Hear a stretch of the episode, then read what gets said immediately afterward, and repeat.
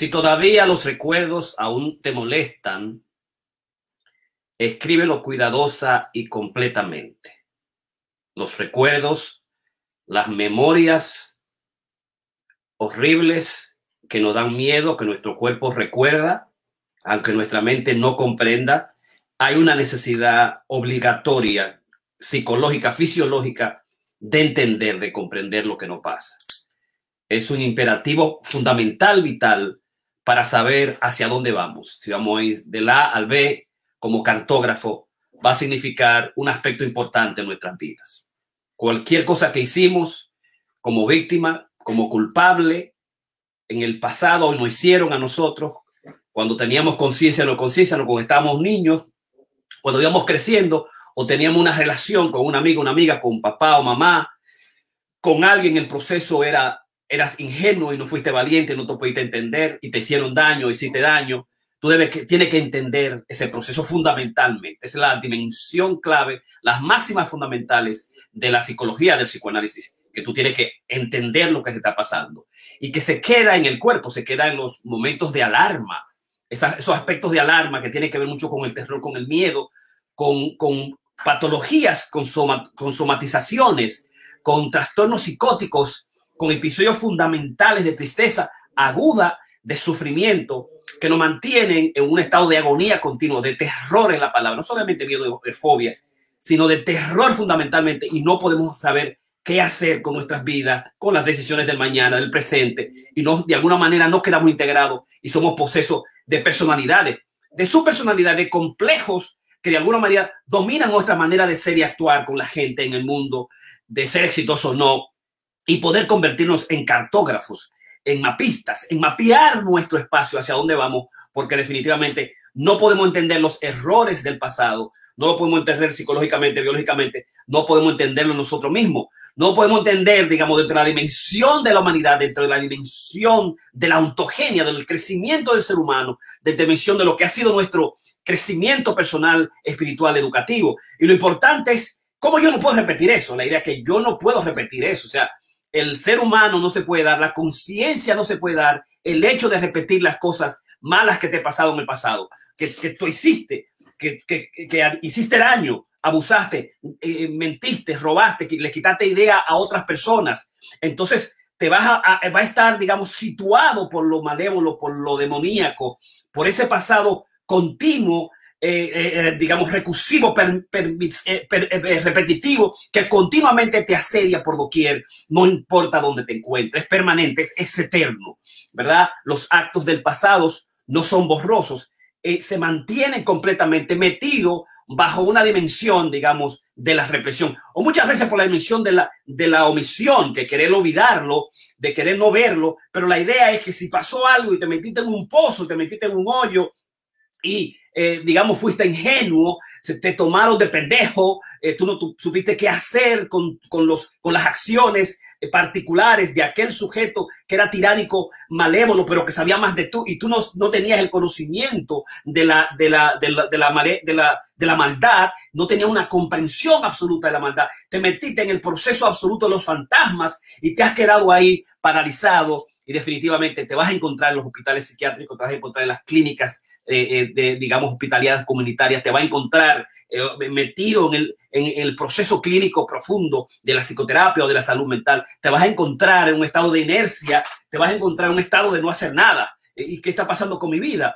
En un proceso continuo de, de, de distimia, de depresión, de angustia, de tristeza, porque no has podido entender no has podido comprender, no has eh, trabajado, digamos, directamente con conciencia, no te has parado a evaluar lo que ha sido el pasado, no te has parado lo que ha sido esas cosas tormentosas que han sucedido en mi vida, en la familia, en mis hijos, las cosas en las que yo me vi envuelto que no pude comprender. Hay una dimensión importante en la regla número nueve de más allá del orden del doctor Jordan Peterson de que hay que recordarlo, hay que entenderlo, hay que sacarlo a flote.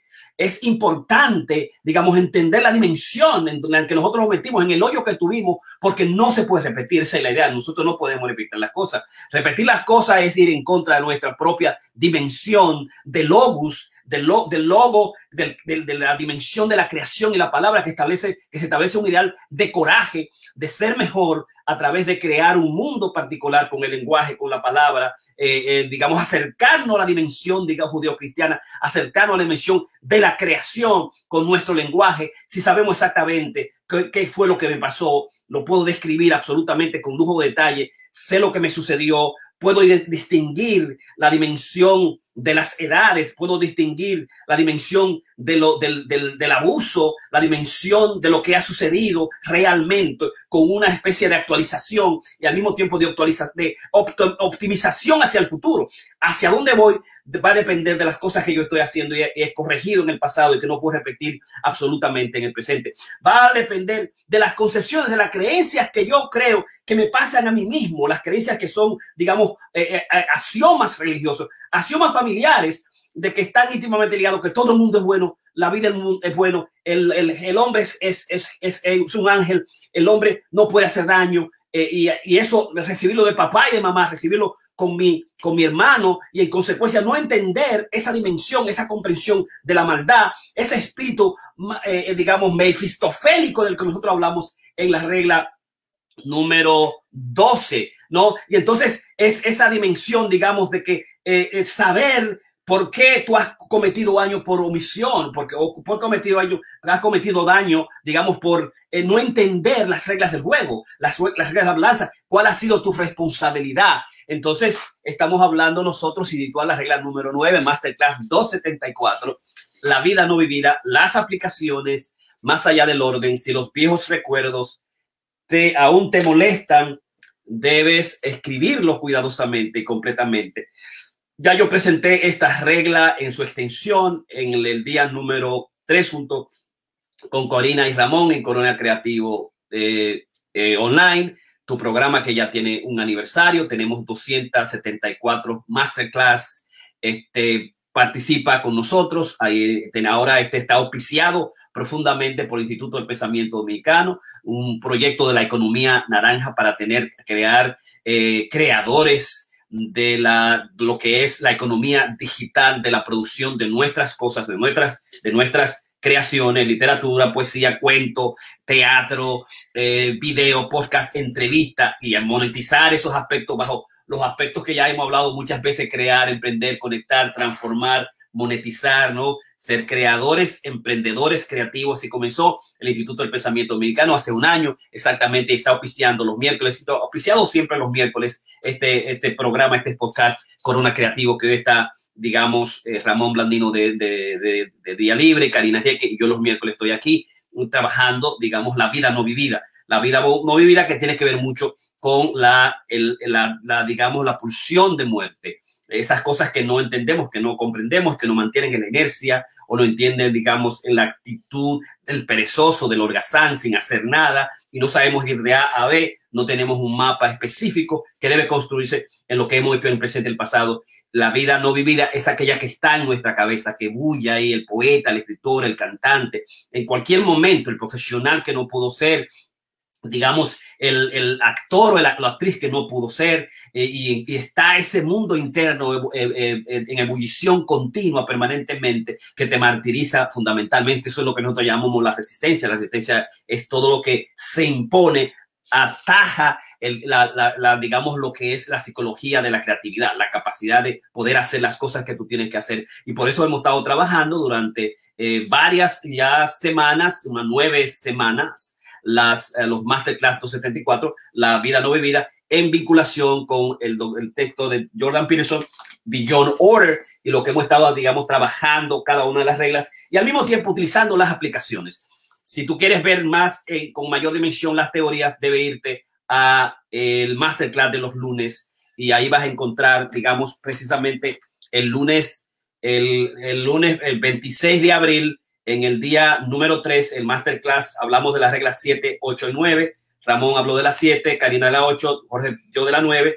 Y ahí hice un esposo completo sobre las mismas. Así que vete al podcast, chequéalo, está en YouTube, está en Facebook y está en cualquier sitio donde tú verás tu podcast. Entonces, vamos a hablar nosotros, antes recordarte que vacúnate, este, protégete continuamente. Ah, Mascarilla todavía hasta que tengamos la inmunidad del rebaño en un 70%. Los niños ya se pueden vacunar de 12 años en adelante. Los ancianos tienen libertad en los Estados Unidos. Toda la gente puede buscar vacuna. En cualquier momento yo vacuné, Karina se vacunó, Ramón se vacunó, la familia nosotros está vacunando, ya nosotros podemos ir a los sitios. Ayer fuimos al bote, me llevaron una cita, mi mujer me llevó chulísimo. Tomamos una margarita ahí, digamos, un bote con, con, digamos, el crucero del taco en el río Hudson que es los martes del crucero del taco, extraordinario, recorrimos todo el río Hudson de noche, tiramos varias fotos, yo incluso mi masterclass sobre la metapoesía, eh, brevemente en un resumen lo di desde ahí con la música, con la oscuridad, la belleza de, la, de las aguas y de, los, de estos edificios extraordinarios que se ven las luces desde el agua, desde dentro del agua, ¿no? En el bote, en el crucero. Así que el, el martes le debo entonces hacer las, las, la metapoética, los cinco metamitemas, debo hacerlo ahora, leerlo como yo quiero hacerlo, pero de alguna manera quise hacer siempre, como siempre salimos continuamente, quise hacer un resumen de ese masterclass de los martes del Movimiento Internacional de Metapoesía,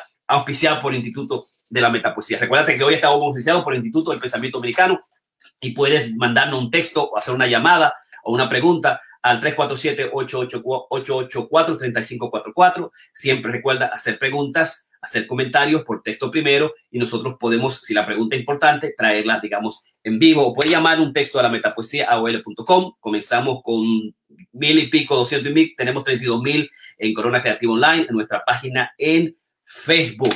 Gracias por decirle like. Sigue compartiendo las cosas que hacemos. Vamos a hablar entonces de lo que es la regla número nueve y las aplicaciones. El, aspecto más importante, hay recuerdos que son traumáticos, que crean parálisis, y una de las grandes patologías de la salud mental es el trastorno de estrés postraumático que nos da a nosotros, en el, si hacemos algo, nos hacen algo a nosotros, si estamos en la dimensión del victimario, del culpable, del, del, perpetrador, del perpetrador, del que hace una cosa y después no comprende, lo hace de una manera irracional, inconsciente, eh, o en circunstancias particulares por nuestra dimensión de ingenuidad, de naivete, de ser novato y no entender las relaciones humanas, el juego de, la, de lo que es el espacio de lo malo y del bien, las concepciones fundamentales que están íntimamente ligados al espíritu de,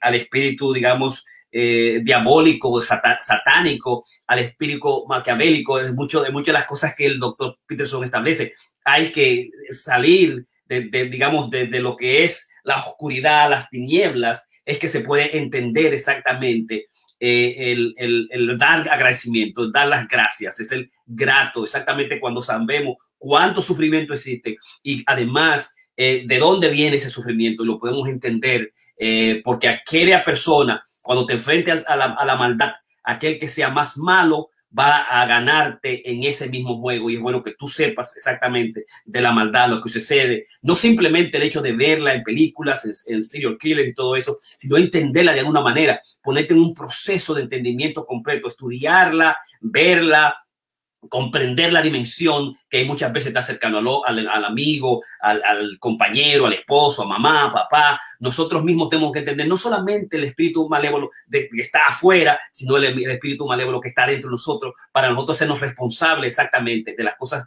que nosotros tenemos que hacer y de lo que tenemos que salir. Así que uh, muchísimas gracias a la Karina Díez, que ahorita trae un tecito buenísimo. Entonces, esa regla es, eh, tiene el primer elemento de que los viejos, los, los, los digamos, los, los recuerdos viejos te van a molestar, te van a atormentar continuamente, permanentemente, y que el, el objetivo es, digamos, que no, que no permitas que se repitan. Si te metes en un hoyo de intrigas, de maldad, de, digamos, de dejar de hacer las cosas que tú debes de hacer, porque definitivamente nosotros tenemos dobles complejas personalidades distintas.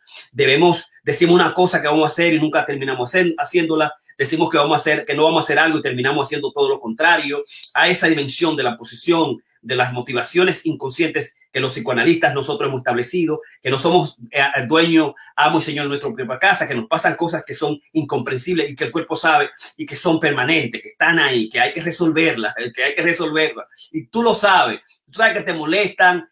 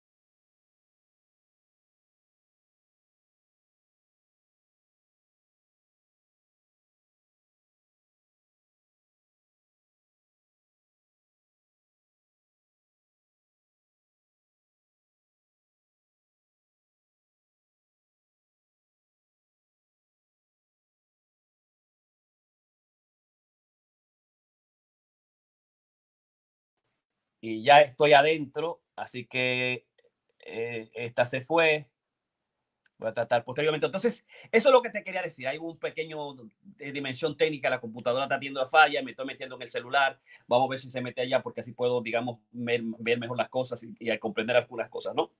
Entonces, es como, tú tienes que convertirte en especie de lo que es, digamos, eh, el, San Antonio, que es uno de los, de, la ilustración que presenta en la regla número 9, eh, el mismo Peterson, San Antonio, digamos que fue empujado por, por, los, por los demonios, torturado, perseguido, y a pesar de eso, San, Antonio pudo meditar, pudo reflexionar, eh, pero no cometer la estupidez de, de seguir eh, el espíritu mefistofélico, el espíritu diabólico, y pudo, digamos, ir en contra de esos monstruos internos que están dentro de nosotros, ¿verdad? Que son imaginarios, que no necesariamente están afuera. Y entonces eh, eh, la, esa regla está íntimamente ligada a, esa dimensión de, de, digamos, de fortaleza, de comprensión, de entender la dimensión de lo diabólico, ¿no?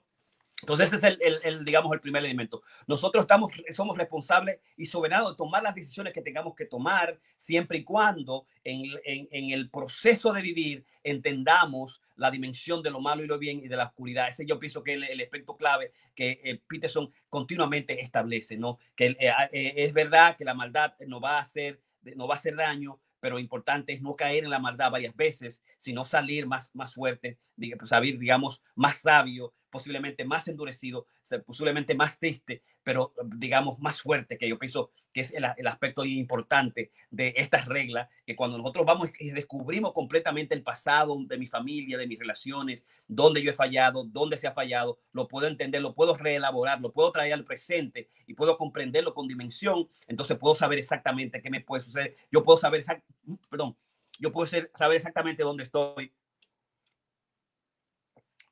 y eso es, eso es ah, absolutamente importante, ¿no?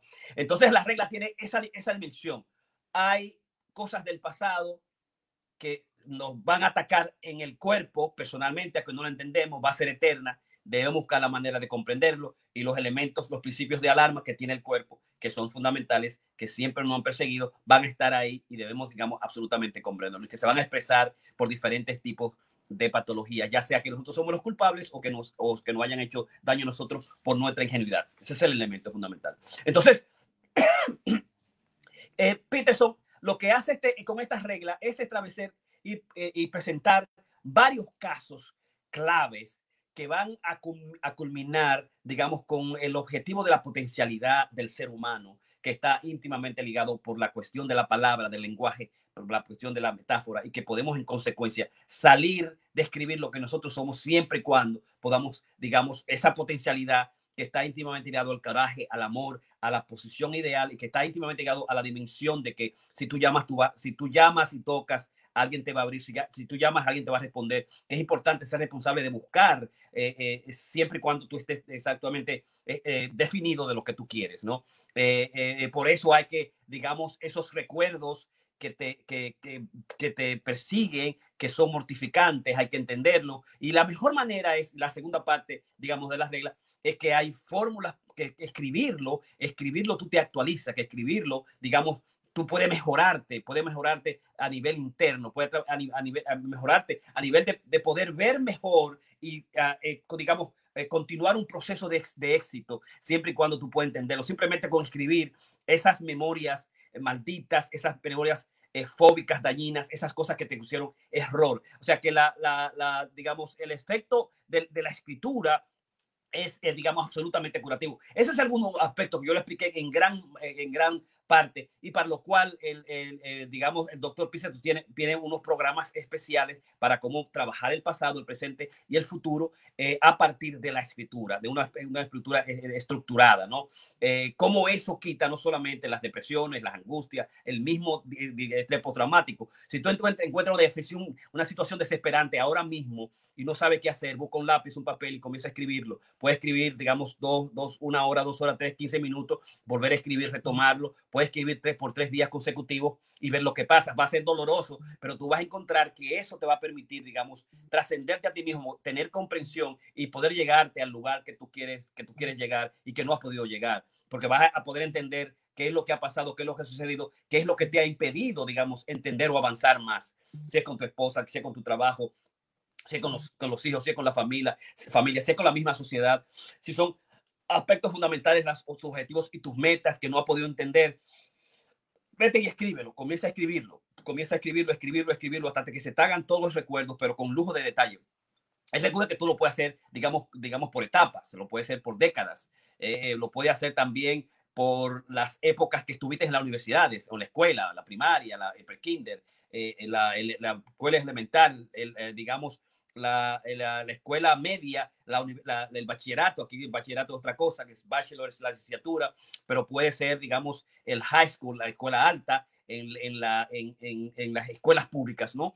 Eh, antes de la universidad o después cuando estuviste en la universidad, o cuando estaba soltero, cuando estaba casado, eh, cuando tenía hijos, no tenía hijos, cualquier situación en que estás, tú puedes comenzar a escribir la fundamental y eso tiene un aporte absolutamente creativo. Y ese es el, el segundo aspecto de la regla. Escribir consistentemente con una estructura en épocas o en formatos particulares de lo que te está atormentando es curativo, tiene que hacerlo. Vas a notar que te va a traer muchas afecciones, te va a traer mucho sufrimiento, pero va a poder entender, digamos, cuáles son las causas fundamentales que están en la falla que tú hiciste, por qué estás metido en el pozo, por qué te metiste en el pozo y no pudiste salir. Deja que tu mente flote, déjalo hablar, déjalo de escribirlo, escríbelo, presenta exactamente el pasado y después que esté el pasado, dónde yo estoy ahora mismo, qué me está pasando ahora mismo, por qué me está pasando estas cosas ahí mismo y dónde yo quiero ir. Entonces, ir a ir, ir, establecer el futuro, porque ya que has comprendido, porque estás en el hoyo, la manera de salir del hoyo es definirlo exactamente, ubicarte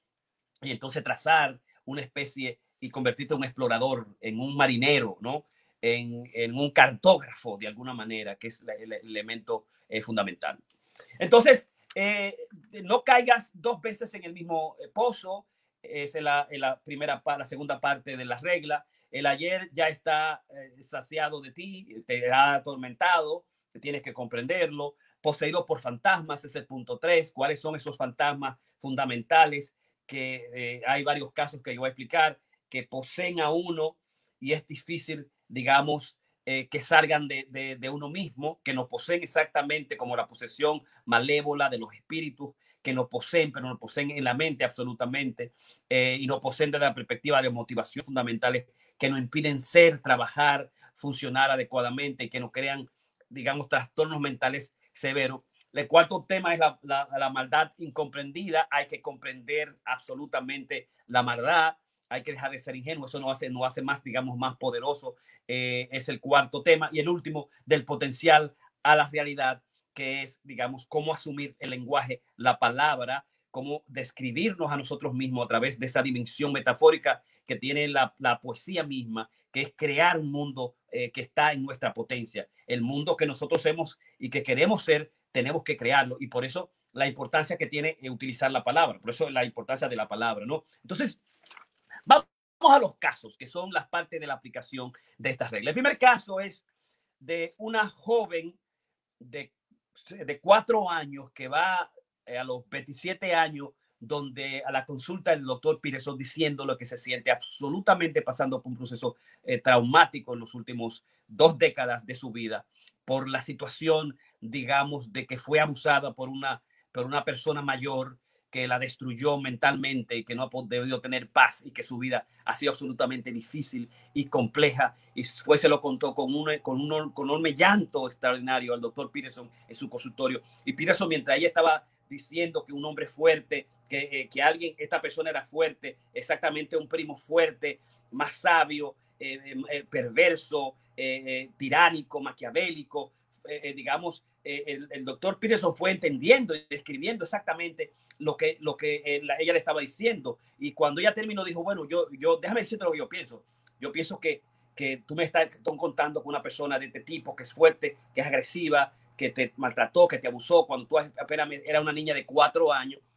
Pero déjame preguntarte, ¿qué edad tenía el primo tuyo? Y ella dice, tenía seis años. Entonces, él, él entiende y, y, comienza a entender y hacer un parafraseo de exactamente que los niños de 2 y 4 años son niños que están explorando, que no tienen conciencia de lo que están haciendo y que es una exploración inocente, que no hay una dimensión de, perversión frente a un niño al otro, que dos años no es suficiente para entender que se está abusando, que se está digamos, eh, bajo un proceso, digamos, de conciencia, que se sepa la dimensión de la sexualidad. Le dice, eh, eh, y entonces, que lo que ha pasado es que tú no has resituado o has leído a partir de tu adolescencia, tu mundo actual, a través de la dimensión del feminismo de o de, la, de, de los abusos que, con, que las personas mayores nos hacen a nosotros, papá, mamá, un tío, un hermano, otra persona, los abusos, los horrores de las violaciones que existen. Y entonces no has comprendido exactamente la dimensión de tu pasado, la dimensión de tu, mamá, de tu memoria que te traiciona porque es una memoria de una niña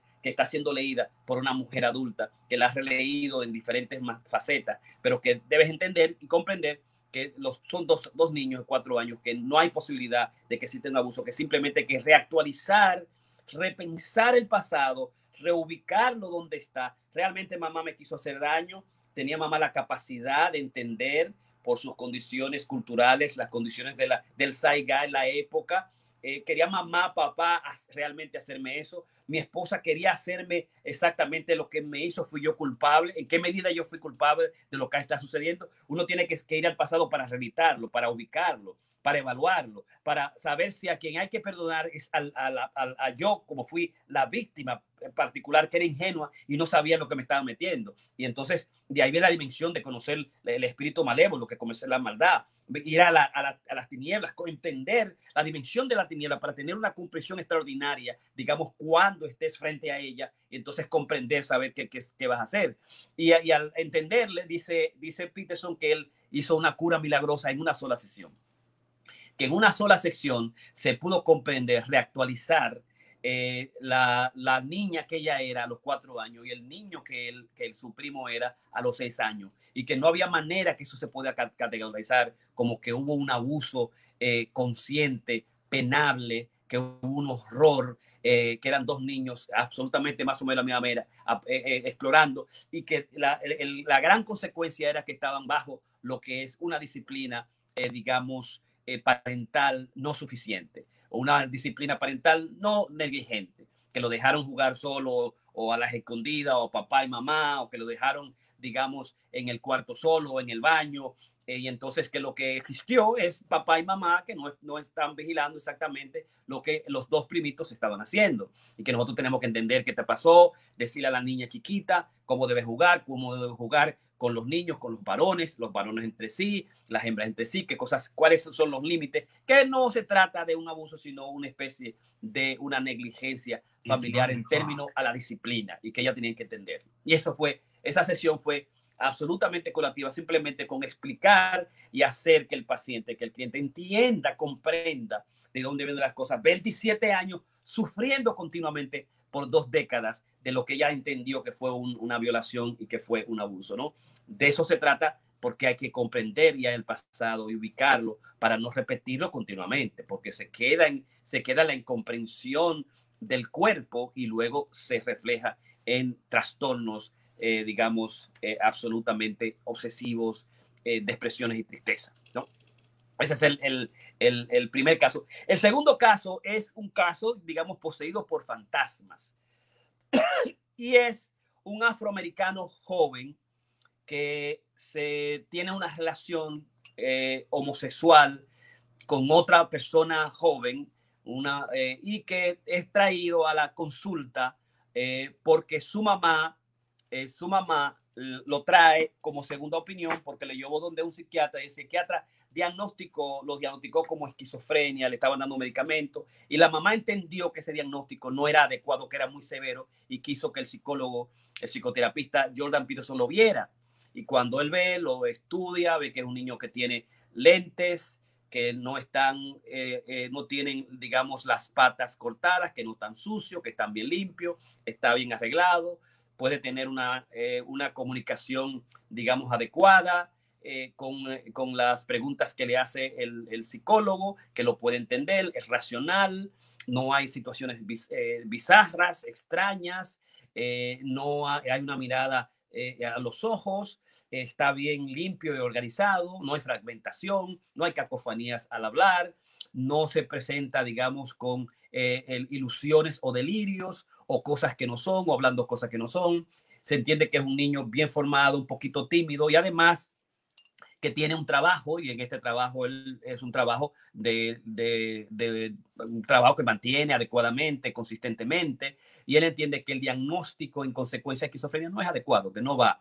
Pero además eh, eh, comprende que la situación que está, que está teniendo es porque está teniendo unos sueños diarios convulsivos continuamente, cercano a, posiciones epilépticas, a movimientos abruptos, a terrores nocturnos que están en el proceso de los movimientos oculares rápidos, de lo que son movimientos oculares rápidos, que es el MORE en español, y REM, eh, Rapid Eye Movement en inglés, es lo que lo más lo entiendo, y que eh, le dan esos procesos que él diagnosticó como una epilepsis como una, eh, digamos, se creyó que era una epilepsia, una epilepsia, pero se comprobó que no había ningún proceso de epilepsia, sino que se trataba, digamos, de lo que es una parálisis del sueño, que está íntimamente asociado también con eh, personas que ven o espíritus que le poseen eh, durante el sueño, que son paralizados y porque son, están en el movimiento REM pueden soñar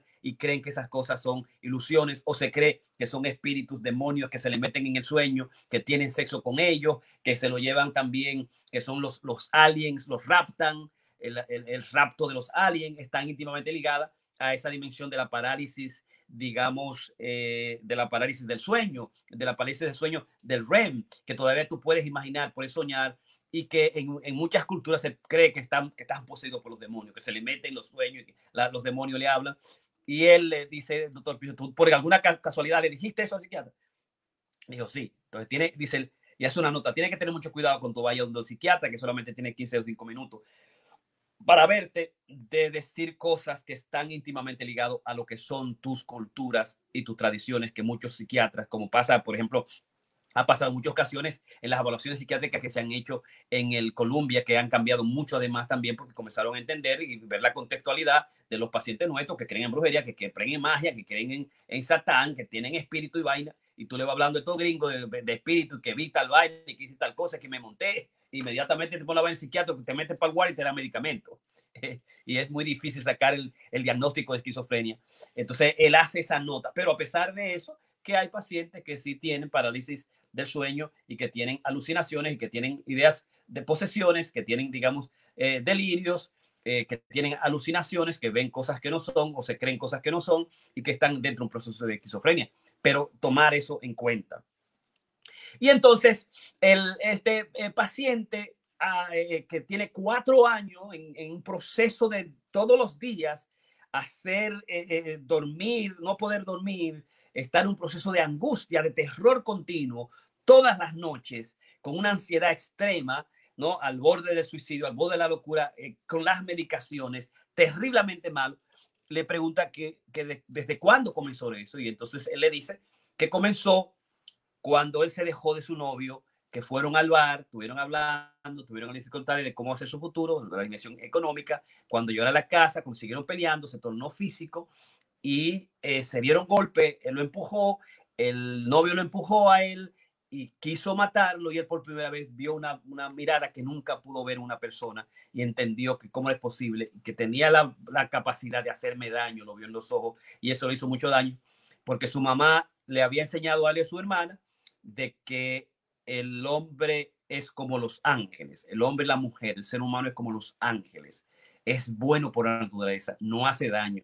Y él entendió toda su vida que, era así. Y ver eso lo metió en ese, en ese pasado, en, ese en esa tormenta extraordinaria por cuatro años consecutivos, ¿no? Eh, entonces, Peterson dice que no sabía qué hacer con el paciente y entonces recuerda que en una ocasión hizo, digamos, eh, de relación con otra paciente que sufrió de lo que es, digamos, la histeria freudiana, eh, eh, convulsiones, el gran mal, epilepsias, un ataque epiléptico con pérdida de la, de la conciencia, con desmayo, con caída al suelo, con botar, botar espuma, con movimientos incontrolables, involuntarios, y que él entendió que estaba fingiendo, y le dije, ¿me que tú estás fingiendo? y te has escapado de que te diagnostiquen con esquizofrenia, que te den medicamentos, que te pongan hospital psiquiátrico de milagro. Yo no creo que te estás diciendo. Cuéntame qué es lo que ha pasado. Y viene de una, ella dice que viene una, de una, eh, una de una familia conservadora, de, de judío-cristiana, al tipo de la época de Freud, muy severa con la sexualidad. Ella está comenzando a experimentar eh, experiencias sexuales, posiblemente masturbándose o mirando eh, video, teniendo contacto y todo eso le llevó a crear esa que es la simulación de la pequeña muerte del orgasmo que está íntimamente ligado, que, que absolutamente, digamos, eh, está íntimamente ligado con el castigo, con la pena, con la vergüenza, no entender no entender de nuevo lo que está sucediendo. Y, entonces, Peterson lo que hace es entender con relajación exactamente que se trata de un proceso sexual que debe asumir, que debe entender. Y ese proceso de relajación, él trae al paciente digamos, afroamericano. Y lo que hace es que lo lleva a un proceso de hipnosis, lo mete en el proceso de hipnosis, lo mete al momento en que estaba peleando con el, eh, con el novio homosexual, eh, lo lleva exactamente a comprender, ver todo lo que sucedió eh, y casi a la hora quiere parar, pero el, paciente no sigue, va y le dice a la, a la mamá que está afuera, era su último paciente, de que vas a continuar haciéndole un proceso clínico, continúa la hipnosis y él realmente descubre con llanto, con dolor, eh, eh, con el proceso vital de lo que es la catarsis, decir exactamente lo que sucedió, que pelearon, él le cayó atrás, se pudo escapar de milagro y se, se, escondió en los, en los detrás de los carros distantemente y que eso de alguna manera lo hizo entender la capacidad que tenía su novio de hacerle daño que realmente quería matarlo, que quería meterle, meterle una silla en la cabeza o un tarro en la cabeza y que eso lo marcó desde hace cuatro años y le ha impedido entender, comprender, ubicar, situar es, esa memoria, esa memoria, digamos, de horror que crea, digamos, los procesos de lo que es la, la epilepsia, la parálisis de, del REM, la parálisis del MORE, la parálisis del sueño, que es el proceso, no la esquizofrenia, la hipnopsicosis, que estaba íntimamente ligado por la, por la compartimentalización, por compartimentalizar, compartimentalizar, hacer partes de el hombre bueno. Yo no puedo entender la maldad, yo no puedo entender que mi novio sea malo, porque todos los hombres, todos los hombres, el ser humano es como los ángeles buenos, y eso, eh, eh, digamos, es una extinción, una parte reprimida que no puede entender porque es negar a mamá, negar exactamente lo que me han enseñado y al mismo tiempo es, digamos, eh, entender que yo he sido una persona ingenua, eh, absolutamente, que yo me puse en una situación que no pude entender, que posiblemente vi signos particulares que no pude leer, que no pude interpretar, eh, que no puedo comprender, porque esa es la dimensión, ¿no? Y eso lo metió a revivir continuamente el miedo, el horror en, estas, en, este, en estos procesos, digamos, compulsivos del sueño terrible en la noche. Y con la primera sesión de hipnosis, el paciente no llega a la segunda sesión, doctor Pizarro cree que le, que le hizo daño y se preocupó porque estaba practicando la hipnosis por primera vez con él, y, pero fue que el, el paciente vio a, un, a su novio, lo encontró, sintió rabia, pero no pasó nada eh, eh, mientras estaba en un bar en downtown y volvió y le contó que definitivamente se siente mejor, que tiene menos eh, convulsiones, eh, menos parálisis, eh, que ha estado mejorando el sueño, que ha podido dormir mejor. Y el doctor Pizarro lo entendió absolutamente bien y volvió, hizo una sección. Esta sesión no duró 90 horas, sino 15 minutos.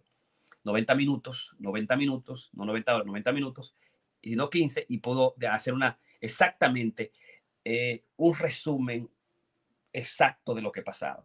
Me metí en una situación difícil, yo creía que la gente era buena, y en él, mi novio, yo comprendí la maldad en sus ojos cuando vi en reacciones que realmente me quería hacer daño.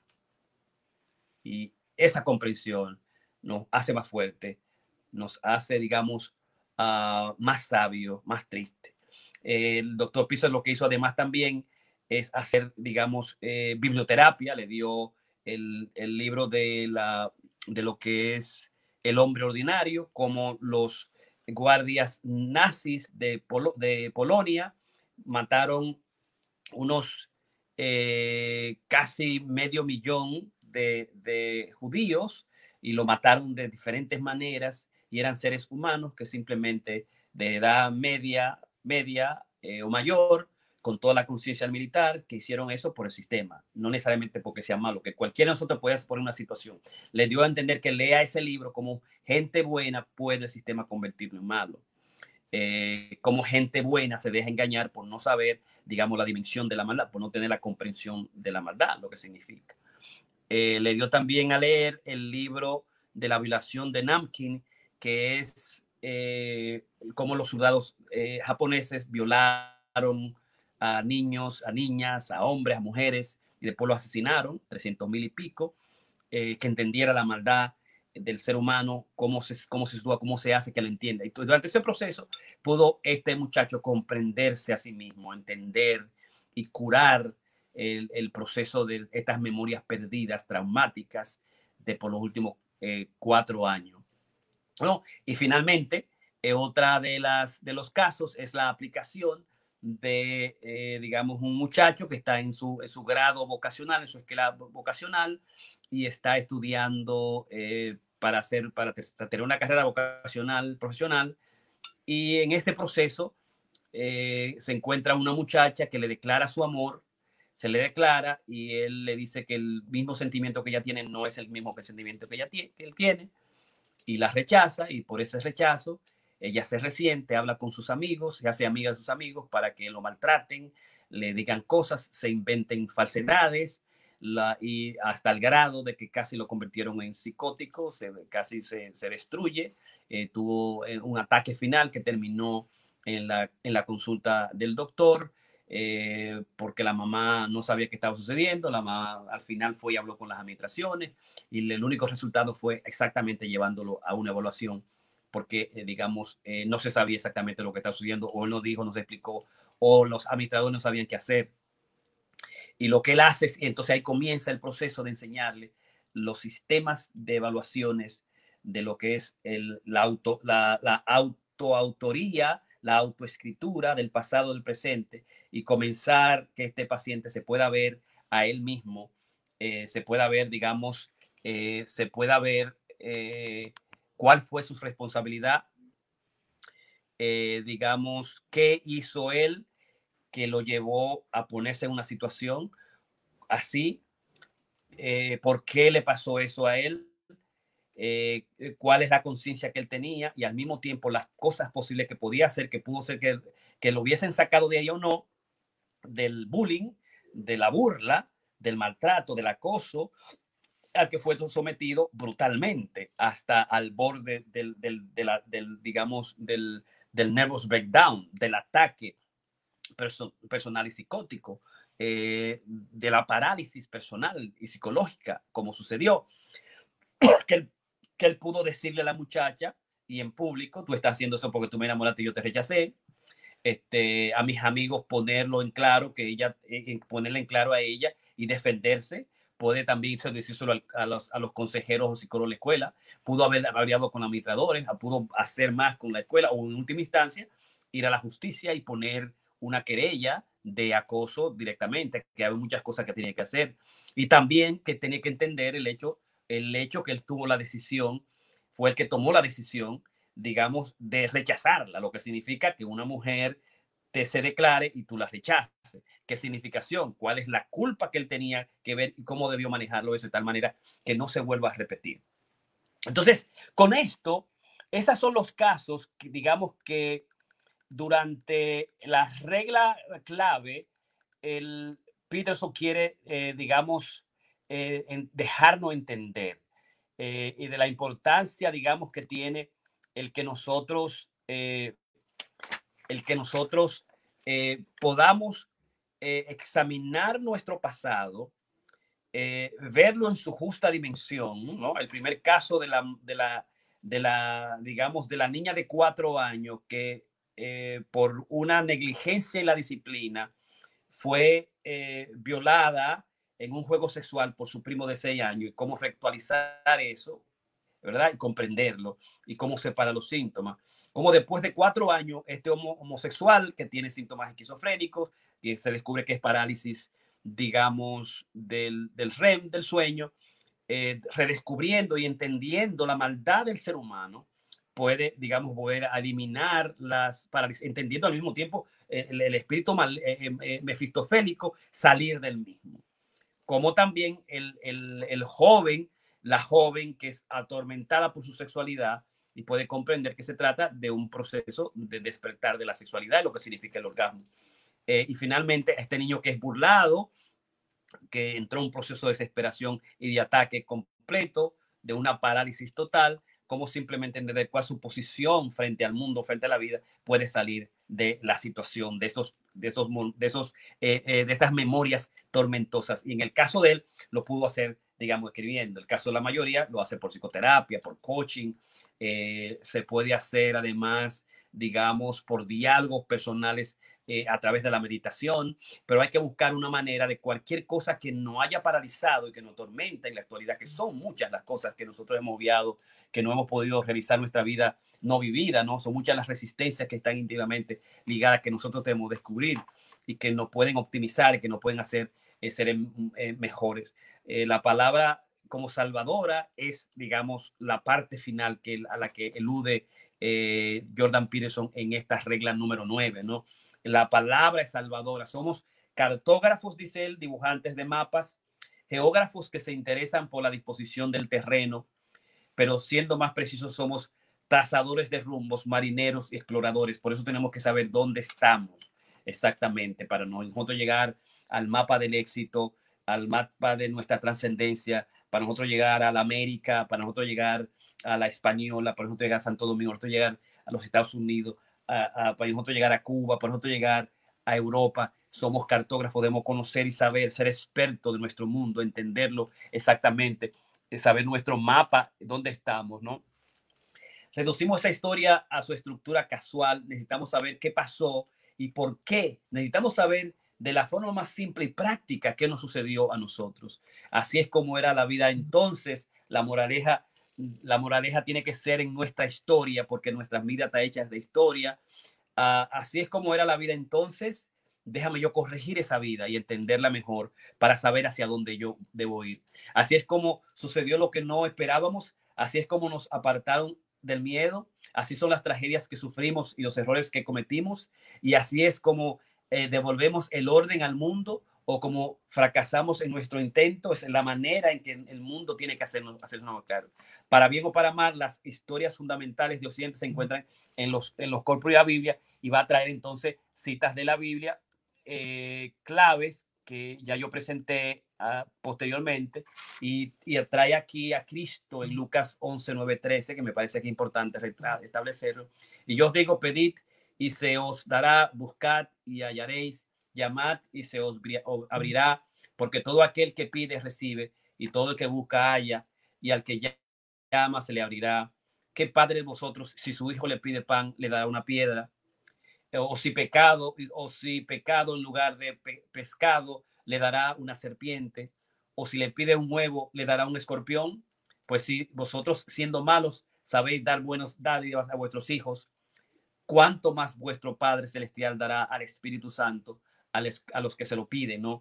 Entonces, es bueno saber dónde te está, qué está sucediendo, eh, hacerlo exactamente de acuerdo al sacrificio que tú vayas a hacer, porque hay que hacer sacrificio, no te van un regalo por dártelo, no vas que tú pedí y dame un millón, tienes que ganarte el millón, ¿no? Dame una carrera, tú tienes que ganarte la carrera, tiene que ser, digamos, eh, eh, digamos en, en, consonancia con el sacrificio que tú puedas hacer. Me parece que eso es importante, ¿no? Pero si siempre llamas y pides, el Señor te va a dar lo que está pidiendo y en consecuencia, pero tiene que saber, tiene que saber qué es lo que estás pidiendo, qué es lo que está sucediendo.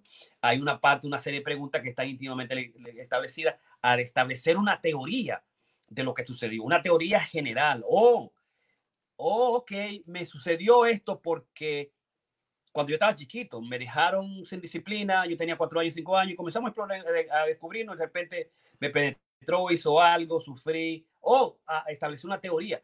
Exactamente lo que sucedió, pero una teoría que va a dar respuesta a las siguientes preguntas. Es elegir una teoría causal sofisticada, ¿no? ¿Por qué estaba en peligro? La primera pregunta. ¿Qué tenía de peligro el mundo?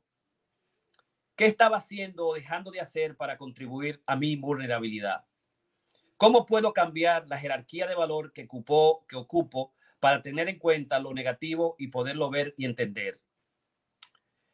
¿Qué parte del viejo mapa debo dejar desmoronarse y arder con todo el color que genera ese tejido muerto antes de poder cambiar lo suficiente para tener una consideración todo mi campo de experiencia? Tengo fe para decir adiós a lo que debe morir y permitir que aflore una personalidad nueva y más inteligente. En gran medida somos aquello que damos por sentado. Estructura nuestro mundo. Cuando se cuestionan las máximas fundamentales de la fe, la gente es eminentemente buena, los cimientos tiemblan y las paredes se derrumban. Tenemos mil razones para no afrontar la crueldad, la cruel, la cruda realidad pero averiguar qué está y estaba claro y perfectamente entendido solo nos puede proteger. Si estás sufriendo, dejan de atormentarte. Existen posibilidades, posibilidades que podría ser en tu propia tabla de salvación a la espera de ser descubiertas. Si aún te corroen viejos recuerdos, escribe sobre ellos fielmente y con todo lujo de detalle. Así termina el doctor Peterson. Este es regla número eh, nueve. Y es el hecho de que qué cosas mías yo tengo que dejar pasar. Ese parte de ese mapa es viejo, que no me está dando resultado en el trabajo, en, los estudios, en relación con la mujer. ¿Qué cosas nuevas yo tengo que aprender? Eh, ¿dónde está la maldad del mundo que yo no he entendido? ¿Cuál es mi mundo? ¿En qué lío yo me metí? ¿Con qué gente yo me he metido que me han engañado, me han decojonado? ¿Cuál es mi posición? ¿no? ¿Por qué yo me dejé engañar y yo me mentir? ¿Por qué yo establecí esa relación o estoy estableciendo esa relación? Yo establecer una relación causal completa, ¿verdad? De, de, de lo que está sucediendo y comprenderla, una teoría de dimensión. Y entonces, ¿cómo hacer, hacer los cambios fundamentales de lo que me está sucediendo ahora? Y tiene que hacer el estudio eh, cómo yo me estoy comportando con mi esposa, con mis hijos, porque mis hijos me, me toman así, porque yo trato a mis hijos así, porque el, el jefe me actúa así, ¿qué yo debo hacer? ¿Qué cosas están permitiendo que yo me ponga en una situación de pendejo y que me cojan de pendejo? Pues, ¿Por qué? Eh, ¿Dónde está mi responsabilidad? ¿Y cómo yo debo salir de eso? Y debo describirlo y hacer un mapa nuevo, romperlo si quiere las rutas y crear una dimensión distinta de nosotros para evitar que estas memorias nos persigan, nos atormenten por días, por años y en muchas ocasiones se mantienen eternas. Así que ya tú sabes, este, esta es el Masterclass 274 en Corona Creativa Online. La vida no vivida, las aplicaciones de la regla número 9 del libro del doctor Jordan Peterson. La, si los viejos recuerdos, si los viejos recuerdos eh, aún te molestan, escríbelo cuidadosa y completamente de su libro Más allá del orden y de eh, la, la, serie del doctor Piña, La vida no vivida. Así que ya tú sabes, la regla que sigue, la regla que sigue es la regla 10. Planifica y esfuérzate por mantener viva la llama de tu relación. Hablaremos del amor. Bye bye. Buenas noches.